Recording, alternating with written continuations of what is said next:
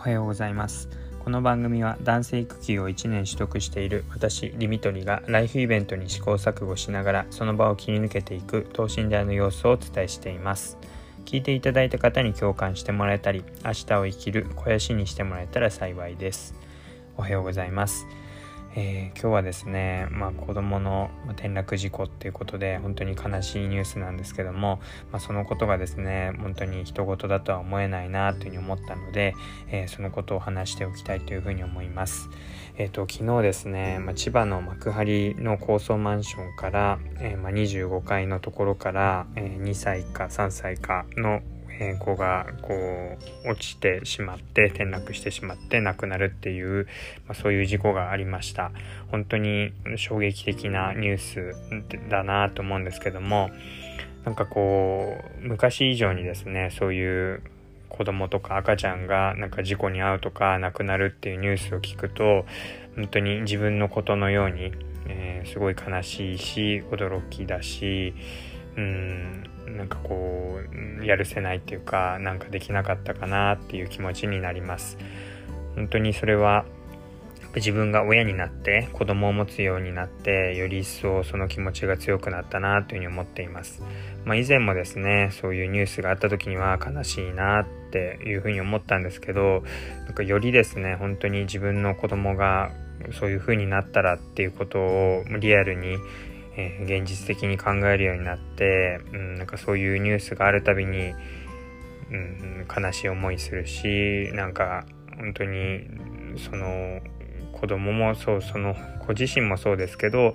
その子を持っているその子のお父さんお母さんがどんな気持ちなんだろうなって考えると本当に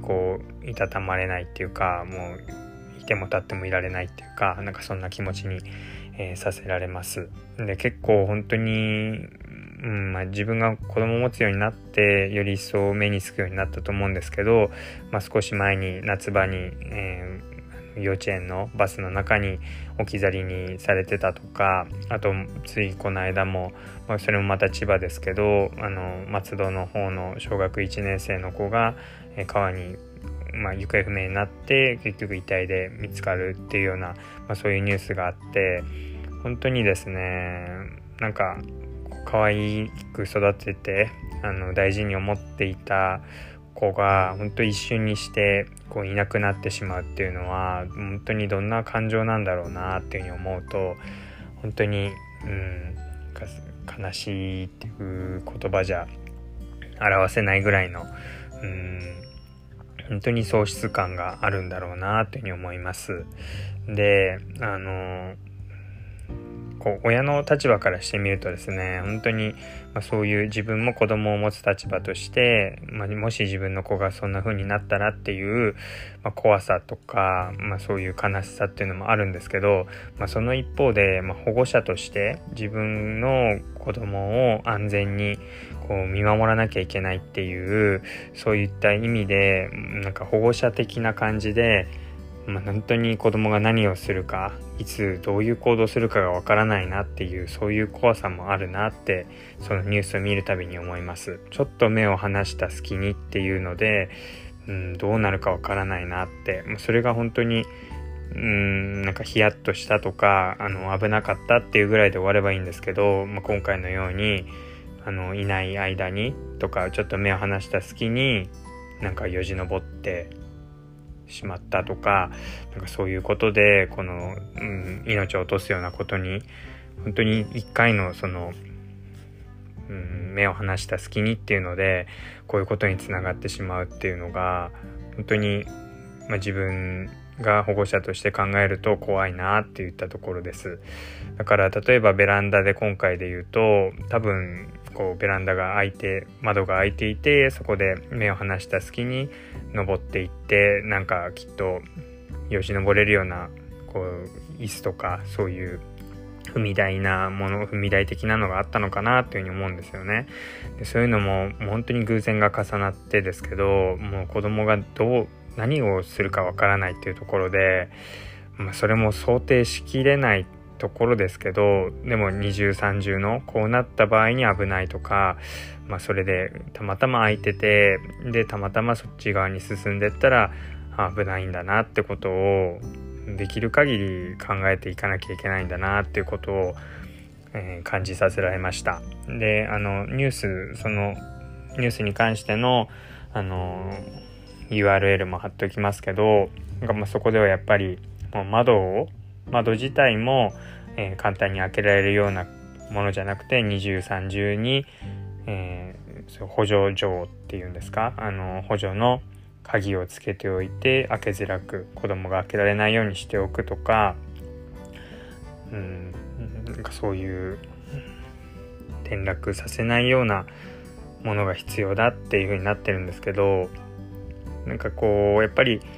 安全上の今扉とかも家で安全扉みたいな、なんていうんですか子供が開けないように、ロックとかもつけてるんですけど、そういうのも不意にやっぱり大人が行きやすいように開けっぱなしにしておいたりとか、ロックもかかんないうちにそのまま行ってしまったりとかってあるので、毎日完璧にするっていうのは難しくて、でもそれが本当にその一瞬の隙をついてそういう事故が起こってしまうっていうのが、なかなか親としても厳しいなっていう、難しいっていうか大変ですし、でもそうなってその事故に結局巻き込まれるっていうのが、ちっちゃい子なので、そういうことはさせたくないなっていうところもあって、できっと本当に例えばもしですね、もうこうやって事故に巻き込まれるような親になってしまったら、本当に後悔しきれないっていうか、もう相当自分を責めるんだろうなっていうふうなことも思うんですよね。だから、